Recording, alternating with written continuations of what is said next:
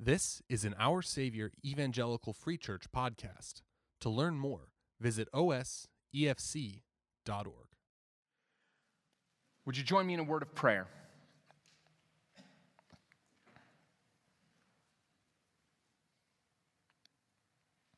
God, it says in your word that faith comes through hearing, and hearing through the word of Christ. In other words, what good is it to hear if it is not the word of Christ? May that word be preached so that the faith of your people will be built today. May that word be preached so that those who don't know the word of Christ might hear it and might come to know it. May you add to your number and to those whose names be found in the Lamb's Book of Life. As we talk about what it means and the challenges that will often face us in our lives now, here on this earth, after the cross of Jesus, but before the completion of all things, pray that you will strengthen me for the work. And I pray that you will open our ears to hear. May there be more of you, less of me. And may the word of Christ dwell richly in our hearts. We pray in his name. Amen. We've been studying the book of Nehemiah. We find ourselves in chapter 6 this morning. It's a little bit of a middle part of Nehemiah. I'll tell you why in just a moment. But Nehemiah, in general, is the historical record. It's a historical book. It's the historical record of God's call on its central figure, a man named Nehemiah, to lead a rebuilding effort in the city of Jerusalem. There are a lot of cities in the Bible. Babylon is a great city. It was a great city in the ancient Near Eastern world. Babylon, and it is found throughout the Bible, and sometimes when it says Babylon, it means the city, and other times it's such a prominent city that it actually stands in for idolatry and paganism and the things that oppose God. Earlier in the book of Nehemiah, we learn a little bit, just a little bit, about the city Susa. That's where the book starts. It's the capital of Persia. There are cities in Egypt. There are cities all over the Middle East, what we call the Middle East today. But undeniably, the most important city, the central city in the Bible, is Jerusalem. And did you know there are actually two Jerusalems mentioned in the Bible? There's this one where the walls need to be rebuilt. It has been ransacked and overtaken first by the Babylonians, and the Babylonians were usurped by the Persians. So there's the first Jerusalem, and the first Jerusalem was supposed to be, God planted it as a city where his mercy and justice would reign. Jerusalem was supposed to be a city that was a light to the nations, where the world could come to see and learn of Yahweh, the one true God. But the problem and the difference between the two Jerusalems mentioned in the Bible is that that only rarely happened in Jerusalem. For the most part, Jerusalem was a city filled with people whose hearts chased other things, not God. There's a second Jerusalem at the very end of the Bible called the New Jerusalem. And so the difference is, in the first Jerusalem, God was only ever worshipped for brief stretches of time. But in the New Jerusalem, he will never cease to be worshipped. There won't even be a moment or a millisecond in the New Jerusalem where God will not be worshipped.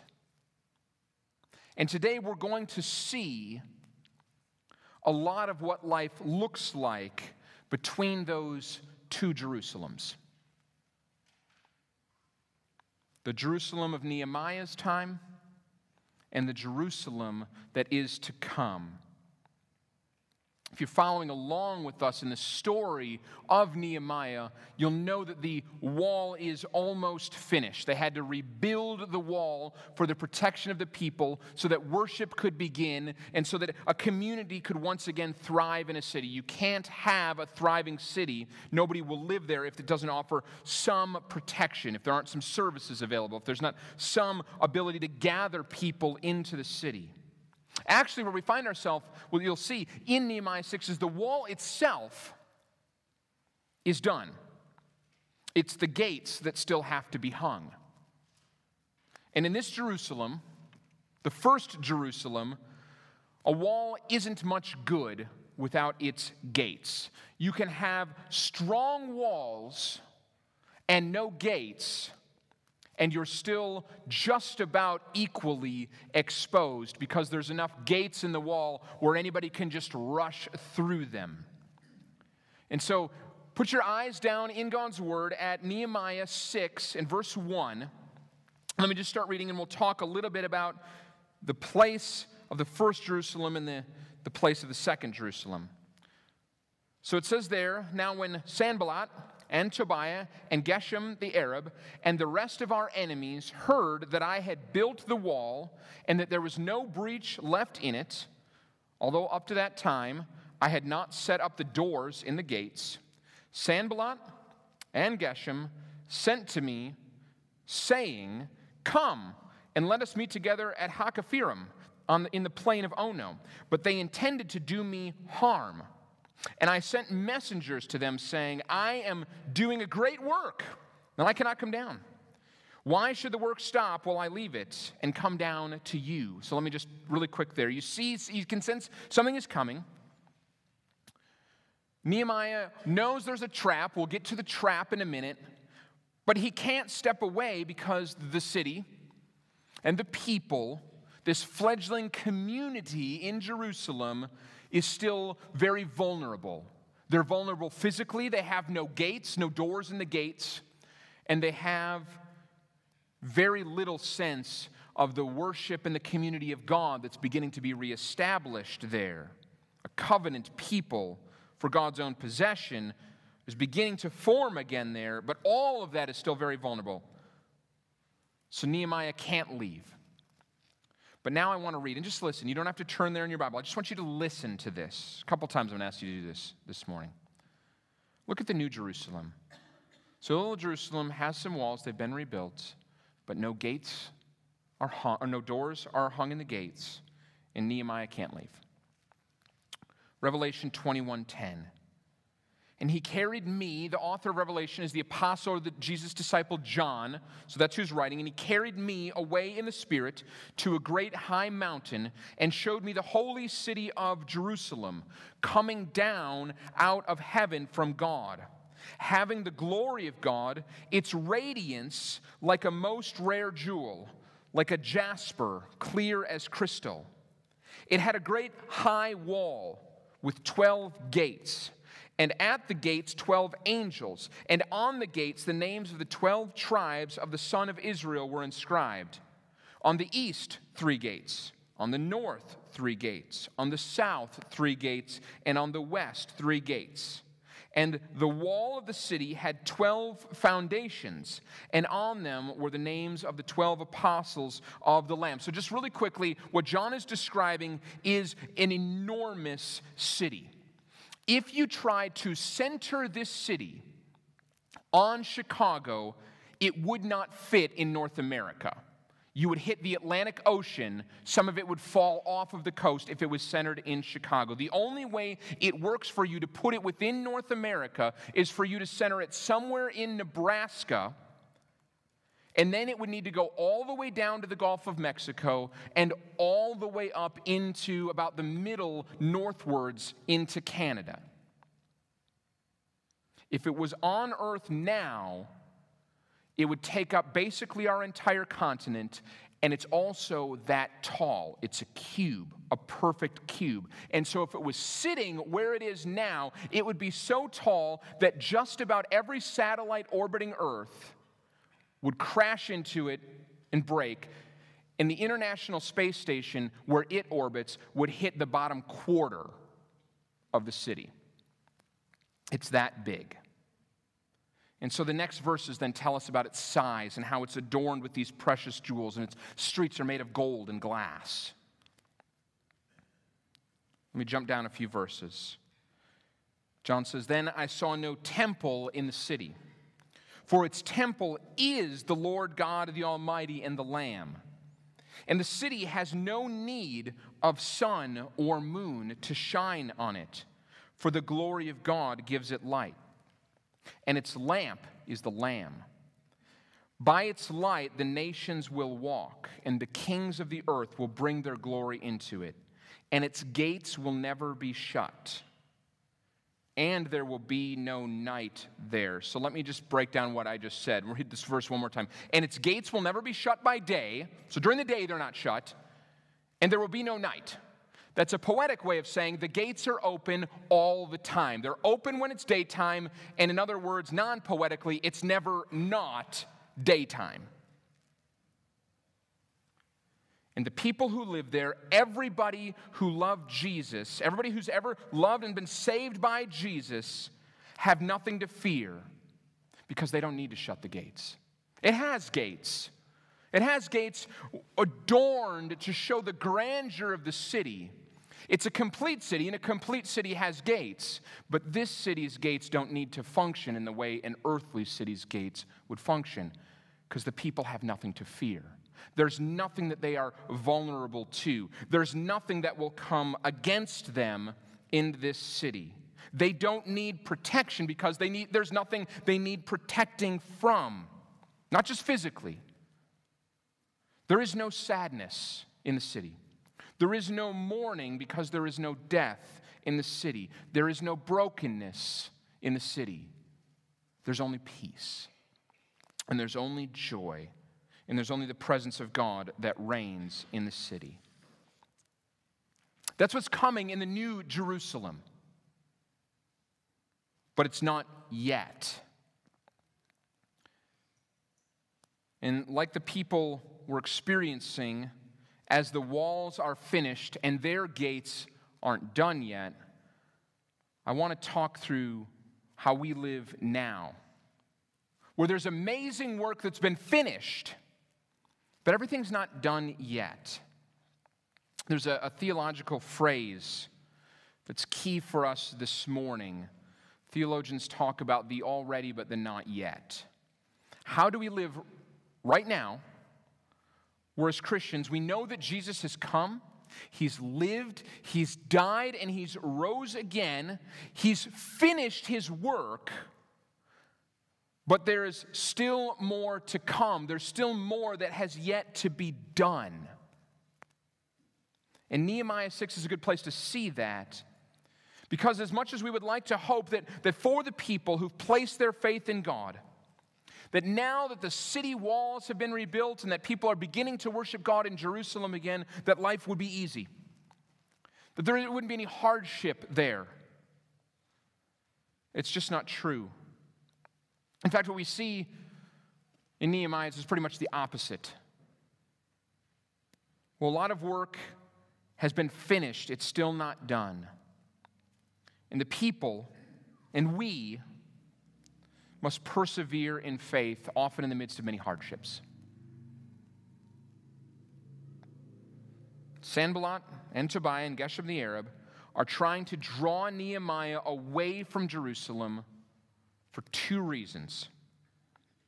First, they want to harm him, and they need him to be away from a protected place and among a large group of people. We learned earlier that the people are ready to fight. And second, they want to distract him. What I want to do is I want to point out three ways that the faith of Christians will almost certainly be tried and tested in the already but not yet, between the two Jerusalems. The first one is distraction. Our faith will be subject to distraction. We've already read that in the first couple of verses in Nehemiah. Nehemiah, why don't you leave the work? It's almost finished. You've done a great job. And why don't you come to an important meeting? It's kind of a summit. We're having a sort of a gathering of the regional rulers, the regional elites, and we're going to meet. Why don't you come out? You'll finish the work. Somebody else will do it. You come out and do another work. Why don't you come out and be among important people? That's what Nehemiah is being invited to. It's a type of leadership summit. Community organizers are gathering, and Nehemiah's presence is requested. But his response is, I can't leave the work. Actually, if you look at your Bible and notice words, he says, I can't leave such a great work. But great is pretty relative. The wall that Nehemiah rebuilt is fairly impressive. It's 8 feet wide, except that it's not nearly as impressive as when you compare it to what was there previously. The previous wall was wider, taller, more sound, and more impressive to look at before it had been broken down. They're doing a work, and what they've done, it only takes 52 days to get to where they've done this far. It's pretty remarkable. But compared to the old wall, this isn't much to look at. Yet Nehemiah says the work is great. And the reason it's great is not because the wall itself is impressive. It's because it's what God has called him to do. So when it comes to persevering in faith, don't get distracted from what God has called you to do. Here's the thing. Distraction almost always comes and begins in subtle, small ways. I am not at all worried that I will leave here today, go someplace else, be approached in the parking lot by somebody who says, hey, we're going to go rob a bank. Do you want to get in the car and come with us to rob the bank? And I don't know if I'm going to go, I'm kind of hungry for lunch, and Holly will probably be mad, and maybe we'll go to jail. This is tough. I'm not tempted by that. I'm not tempted to rob a bank. But you know what is tempting for me is to begin to feel like if I just had a little bit more money, my sense of security would grow. I'll begin to find a little bit more of my meaning and my worth in that. Now, there's a real possibility for distraction. It might not be that I'm going to go rob a bank and try to get a ton, but maybe I could just a little bit think, I just need a little bit. My life would be better if I just had a little bit more money. And if I'm not careful, just this is me, I can begin to see ministry then, because this is how I make my living. And that's biblical. A laborer should be paid the wages for his work. It's biblical that I'm paid to do this. But I can then begin to see ministry not as a way to walk in what God has for me. And once I'm doing that, once I've become distracted, then how I preach and how I lead and how I shepherd is going to change, because I'm not asking what does God call of me and what does his word say to me. I'm asking how can I keep my job, and how maybe even can I go find a better one that pays more. If my worth and value is in money, it will distract me from the calling on which God has placed on my life. And then I'm less of a pastor and more of some kind of a Christian mercenary. Not missionary, mercenary. And the same thing can happen for you. Listen, if Ephesians 2 and Titus 2 are both clear. They say that God prepares good works in advance for all the people who love him to walk in. I don't believe it's any more spiritual or Christian of a work to be a pastor or a Christian worker than to simply be every Christian walking in the good work that God has prepared in advance for you. And so it's not just pastors who need to be careful of money. It's every Christian who needs to be careful of money, because you can't serve two masters, God and money. So everything I just said applies to you too. Money can be an easy distraction. I could do this with a lot of different things too. I just picked money. We could do marriage and parenting. I could do your gifts and your passions. We could do your home. We could do your neighborhood. I could do all kinds of things with this. That if we're not careful, we can be distracted, and distraction often starts and comes in small and subtle ways, not in big things. The second way we must persevere in faith is in the midst of derision. I'm sorry, these are all D's this morning. Sometimes I can't help it. It just like comes out like that, and it's kind of nerdy, I know, but it's just the way my mind works. So these are all D's. The second way that we must persevere in faith is in the midst of derision. Verse 4 in Nehemiah, look at this. And they sent to me 4 times in this way, and I answered them in the same manner. In the same way, Sanballat, for the 5th time, sent his servant to me with an open letter in his hand.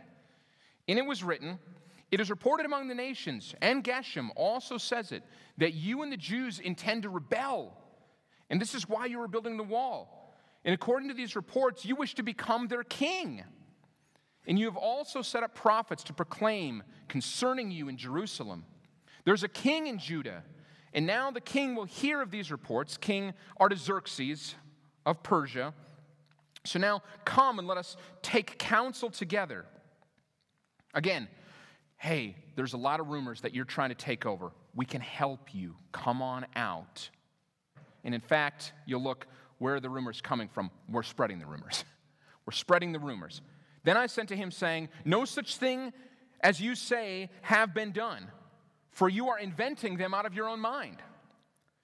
For they all wanted to frighten us, thinking their hands will drop from the work, and it will be done, and it will not be done. But now, O God, strengthen my hands."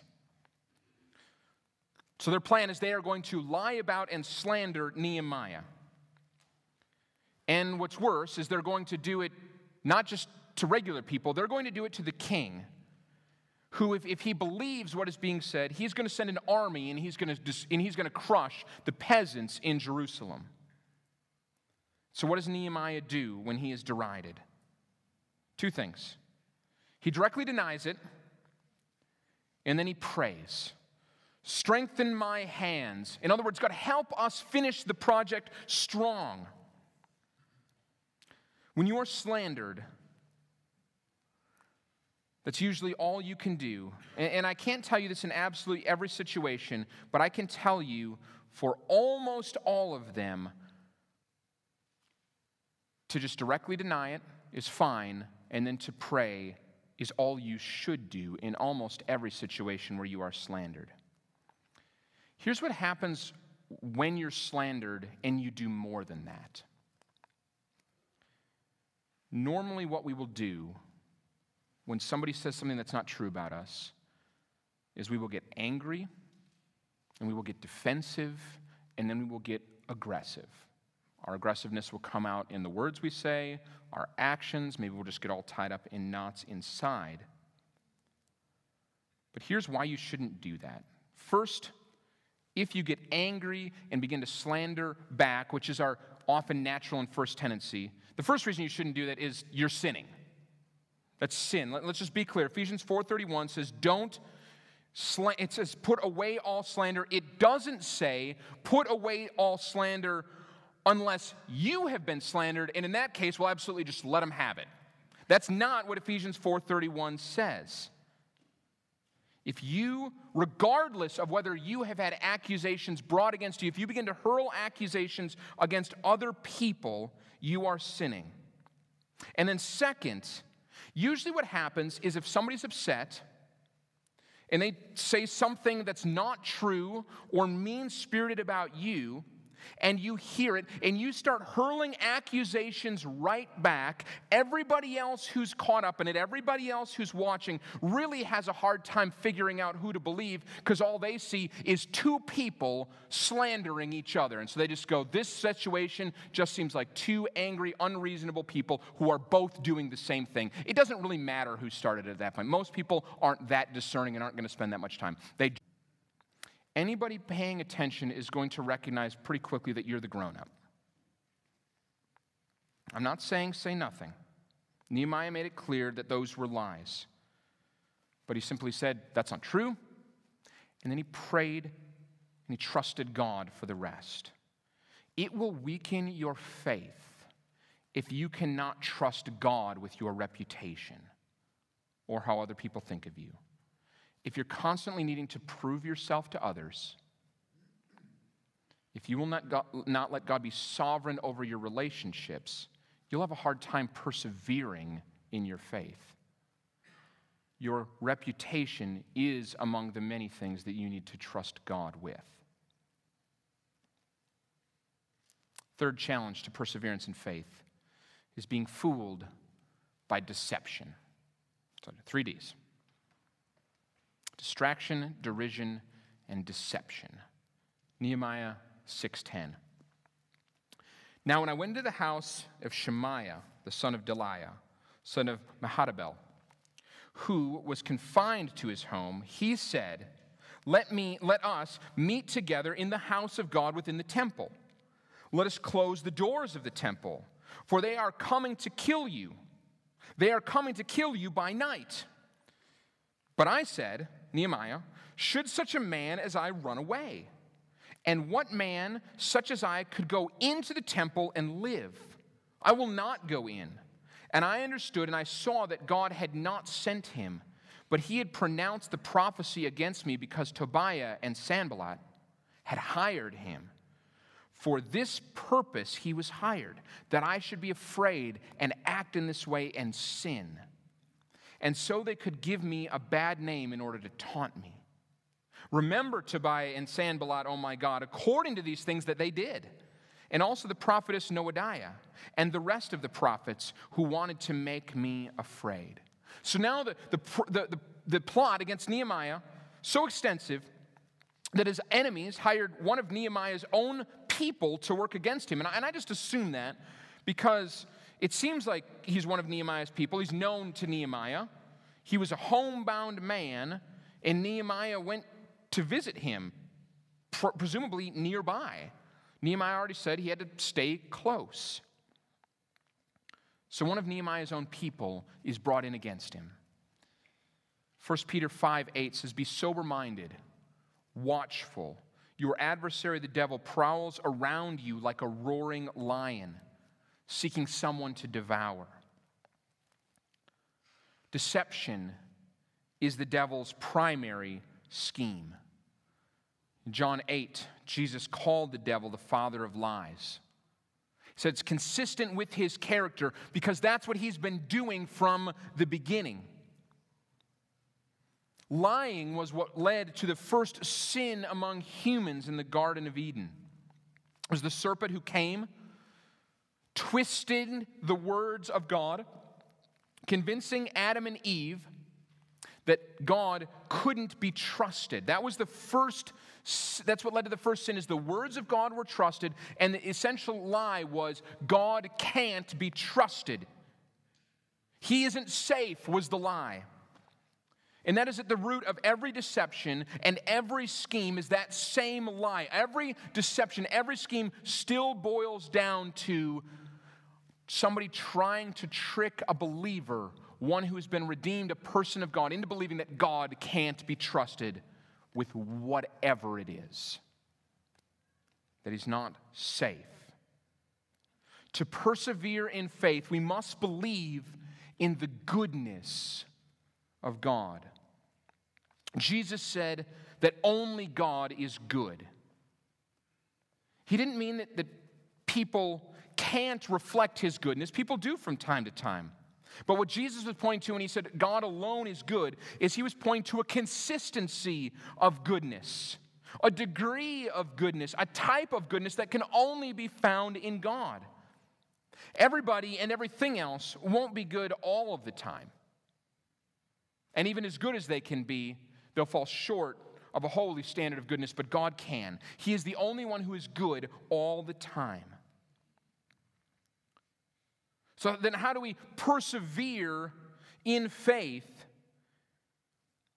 in the face of deception? Well, part of it is spiritual disciplines, like we see Nehemiah practicing. He prayed. He didn't respond with anger. He trusted God. All of those things are key to persevering in faith, but that's not where I want to leave this. I don't want to leave it here. As I prepared this and I got to this point, something was unsettling in me in this sermon, and I hope by the time it's done it won't be unsettling, but it should be a little bit unsettling to you when I point it out. if I leave it here, if I just tell you three keys from Nehemiah to persevering in your faith, I haven't actually been doing Christian preaching. This has not been a Christian sermon. Sure, I've mentioned Jesus a couple of times. We even, read verses from the Bible, New Testament, Revelation, that kind of thing. But this hasn't been a Christian sermon yet. This bit's for free. Let me just tell you what I mean by this. If you get called away from this place, you get called to move, and you are looking for another church, you have to be careful not just to find a church, even that opens the Bible sometimes, even that reads a few verses, gives you, three D's from Nehemiah for your Christian life, and then lets you go. You have to find a church that preaches the glory of Christ as the object of the Christian faith. And here's the problem with what I've done just so far. Here's the problem with three D's from Nehemiah. What Nehemiah did isn't enough. Doing what Nehemiah did won't perfect your faith, and it won't accomplish for you lifelong perseverance. What Nehemiah did will help you. What Nehemiah does will serve you, but it isn't enough to save you. Hebrews 12:2 says we run the race with endurance. It's another way of saying persevere in faith. And it says we run the race of endurance not by praying or by being meek in the face of slander, but we run the race with endurance by looking to Jesus, because he perfected our faith by dying on the cross. You can't persevere in faith, even if I had 1,000 D's for Christian perseverance in faith. I don't have enough within myself, and neither do you, to perfect your own faith so that one day it becomes sight. We need Jesus because we can't persevere in our faith long enough or bold enough or true enough. We need him because he could and he did, and when our faith is put in him, his faith is credited to us. So faith in and of itself, perseverance in faith in and of itself, is not the goal of the Christian life. A Christian is not just one who is faithful. A Christian is one who is faithful in and to Jesus, whose faith is rooted and placed in Christ. Only when Jesus is the object of our faith, when he is the end of our faith, when he is all of our faith, will our faith actually matter? There's this weird part of Nehemiah, and I wondered, well, God, what is this? How is this a Christian text? I couldn't wrap my mind around it until late in the week. I was like, this is a weird plan that this guy Shemaiah has. Let's go into the temple. I mean, I guess to barricade ourselves in there, and then what? I mean, what is this? Why is he trying to get Nehemiah into the temple? The reason kind of just hit me. The reason it was the temple is because this plan is full of distractions, full of derision, it's full of deception. If Nehemiah went into the temple to hide, it would mean he had given up on everything that he had came to do, which was to make the temple, to make this, again, in this city, the place where God was to be rightly worshipped. He would have gone into the temple not for worship, but to save his own skin like a coward who lacked faith. And he would have looked foolish in front of the people he was trying to lead and inspire, and he may have actually ended up dead. Depending on what part of the temple he went into, how far in he went to barricade himself there, God said that there were certain parts of the temple, the innermost parts, where people could only go under certain conditions at certain times. And Nehemiah wasn't one of those people who could go in, and it wasn't yet the right time. And this is what just hit me. This is what just hit me. And when it did, it was just like, praise God, this is so good. The work around Jerusalem is mostly finished, but it's not done yet. That's what we've been saying. Already, but not yet. And there is a leader, one who exemplifies pretty good faith. But there is one who exemplified a perfect faith. And while Nehemiah wasn't the right man to go into the temple, and it wasn't yet the right time, there was a man who would go into the temple with perfect faith. And he would go in one day at the right time. And I debated how to do this because it's so good. And I think what I just need to do is let the Word of God just be here for you in this. And so I'm barely going to explain this. I'm just going to read for you a lot of Hebrews 9. I'm just going to read this for you. And I just want you to sit under this and hear what the difference between Nehemiah, this mere man, not being the right time and the right place and the right one to go into the temple, and Jesus, the object and the perfecter of our faith, being the right one. This is Hebrews 9. It says, now even the first covenant had regulations for worship and an earthly place of holiness. For a tent was prepared, not a temple, the first section, in which were the lampstand and the table and the bread of the presence. It is called the most holy place. Behind the second curtain was the second section called the most holy place, having the golden altar of incense and the ark of the covenant covered on all sides with gold, in which was a golden urn holding the manna and Aaron's staff that budded and the tablets of the covenant. And above it were the cherubim of glory overshadowing the mercy seat. Of these things we cannot speak now in detail. These preparations having thus been made, the priests go regularly into the first section, performing their ritual duties.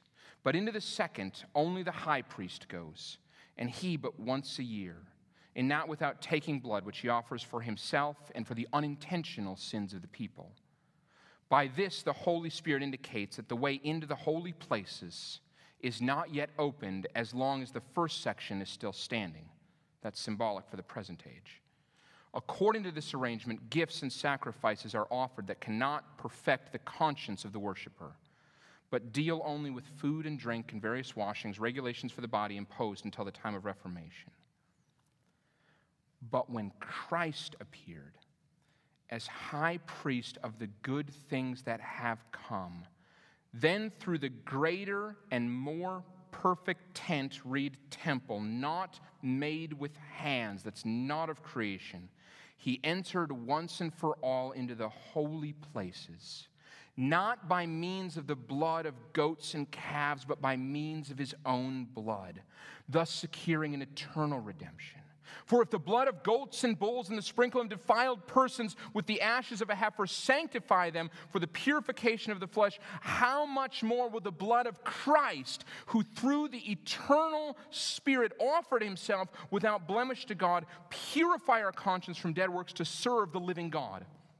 Therefore, he is the mediator of a new covenant, so that those who are called may receive the promised eternal inheritance, since a death has occurred that redeems them from the transgressions committed under the first covenant. I could just go on and on. Hebrews is so good. What Nehemiah would have been doing is if he would have went into this temple, he would have been going in to be selfish, to take refuge, and to hide. And because he was a good leader, he recognized that it was not his place and it was not the right time.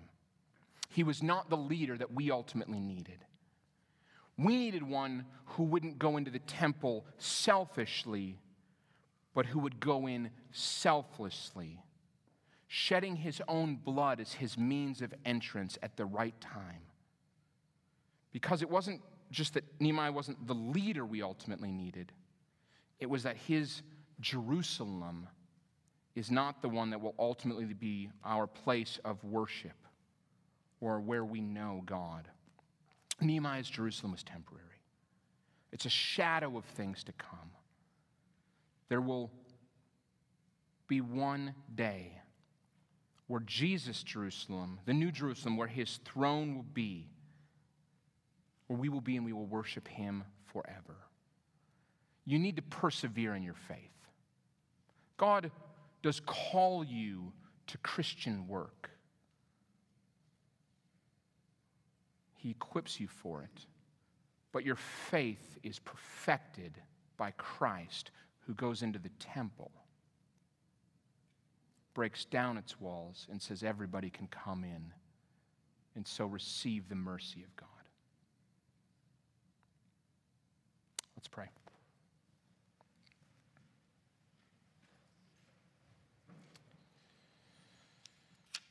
God, may your name be praised as holy, for you have sent your Son into the temple, not by the blood of goats and calves, but by his own blood, for he was the sacrificial lamb. May he be the object, and so we might know him as perfecter of our faith. Amen. Our Savior Evangelical Free Church is a congregation located in Wheeling, Illinois. Our vision can be summed up in 4 words: building community, bringing Christ. To learn more about what these words mean, visit our website at osefc.org.